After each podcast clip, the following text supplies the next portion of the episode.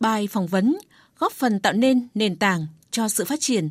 do Mai Thủy Anh thực hiện. Thưa quý vị và các bạn, Phật giáo luôn có vai trò nổi bật trong nền văn hóa Việt Nam từ xưa đến nay. Phật giáo Việt Nam có thể phát huy hơn nữa những giá trị đặc sắc trong hội nhập và phát triển cùng đất nước với sự hỗ trợ của xã hội và sự nỗ lực từ tăng ni Phật tử. Để hiểu rõ vấn đề này, chúng tôi đã có cuộc phỏng vấn Thượng tọa Thích Thọ Lạc, trưởng Ban Văn hóa Trung ương Giáo hội Phật giáo Việt Nam. Phóng viên, thưa Thượng tọa, Phật giáo Việt Nam đã có hành trình dài hội nhập vào nền văn hóa dân tộc.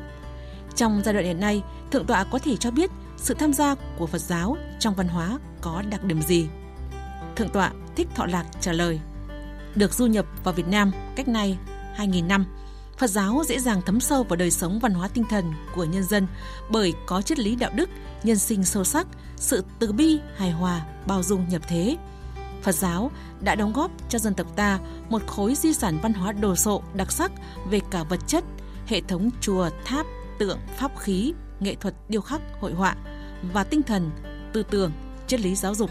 Đặc biệt, trong những năm gần đây, Hội đồng trị sự Giáo hội Phật giáo Việt Nam đã giao cho Ban Văn hóa Trung ương Giáo hội Phật giáo Việt Nam tổ chức thực hiện đề án định hướng phát triển đặc trưng văn hóa Phật giáo Việt Nam về pháp phục, ngôn ngữ, kiến trúc và di sản. Hiện nay đề án vẫn đang được thực hiện. Như vậy, Phật giáo đã trở thành một bộ phận cấu thành văn hóa Việt Nam, góp phần định hình lối sống, phong tục, giá trị chuẩn mực văn hóa, hòa quyện cùng văn hóa bản địa trở thành mạch ngầm văn hóa, tạo nền tảng cho sự bảo tồn, phát triển văn hóa nước nhà. Phóng viên, để Phật giáo hội nhập ngày càng sâu và góp phần làm giàu nền văn hóa dân tộc, xin Thượng tọa chia sẻ về những mong muốn, đề xuất của bản thân và Giáo hội Phật giáo Việt Nam. Thượng tọa Thích Thọ Lạc trả lời,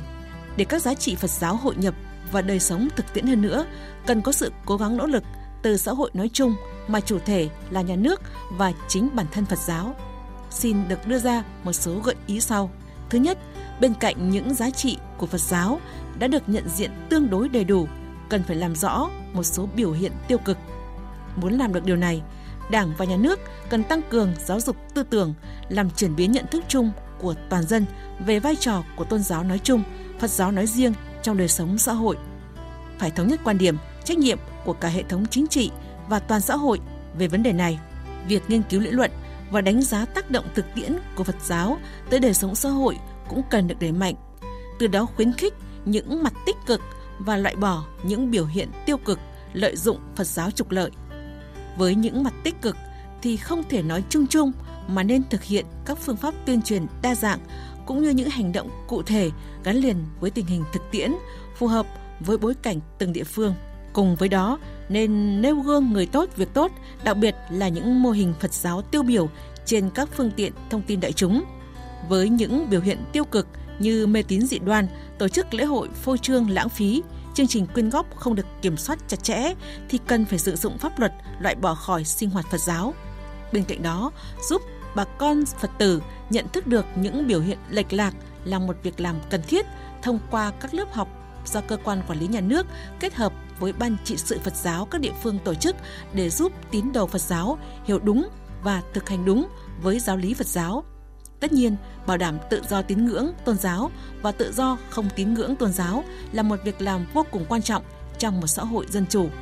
Nhà nước cần nêu cao hơn nữa tinh thần cảnh giác chống các âm mưu lợi dụng tôn giáo, xử lý nghiêm minh và công bằng các sinh hoạt tôn giáo vi phạm pháp luật. Thứ hai, từng bước hoàn thiện cơ chế phát huy những giá trị văn hóa đạo đức tốt đẹp của tôn giáo nói chung và Phật giáo nói riêng trong điều kiện mới. Mặc dù đã có luật tín ngưỡng tôn giáo nhưng vẫn phải ra soát, chỉnh sửa, cập nhật để cho luật không xa rời đời sống. Thứ ba, cần tối ưu hóa vai trò của mặt trận Tổ quốc Việt Nam và các đoàn thể chính trị xã hội, đặc biệt là những nơi có đông đảo tín đồ Phật giáo, hay ít nhất là những nơi có sự hiện diện của các cơ sở Phật giáo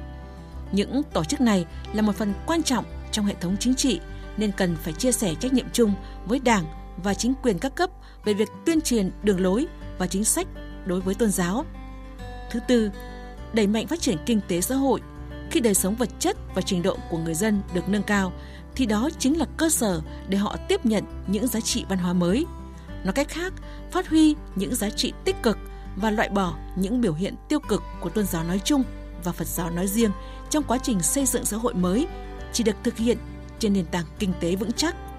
Đảng và nhà nước nên có những chính sách phát triển kinh tế văn hóa xã hội phù hợp với từng địa phương, trong đó cần tính tới sự hiện diện của tôn giáo ở địa phương đó. Cần vận động Phật tử phát huy nội lực tham gia phát triển kinh tế xã hội.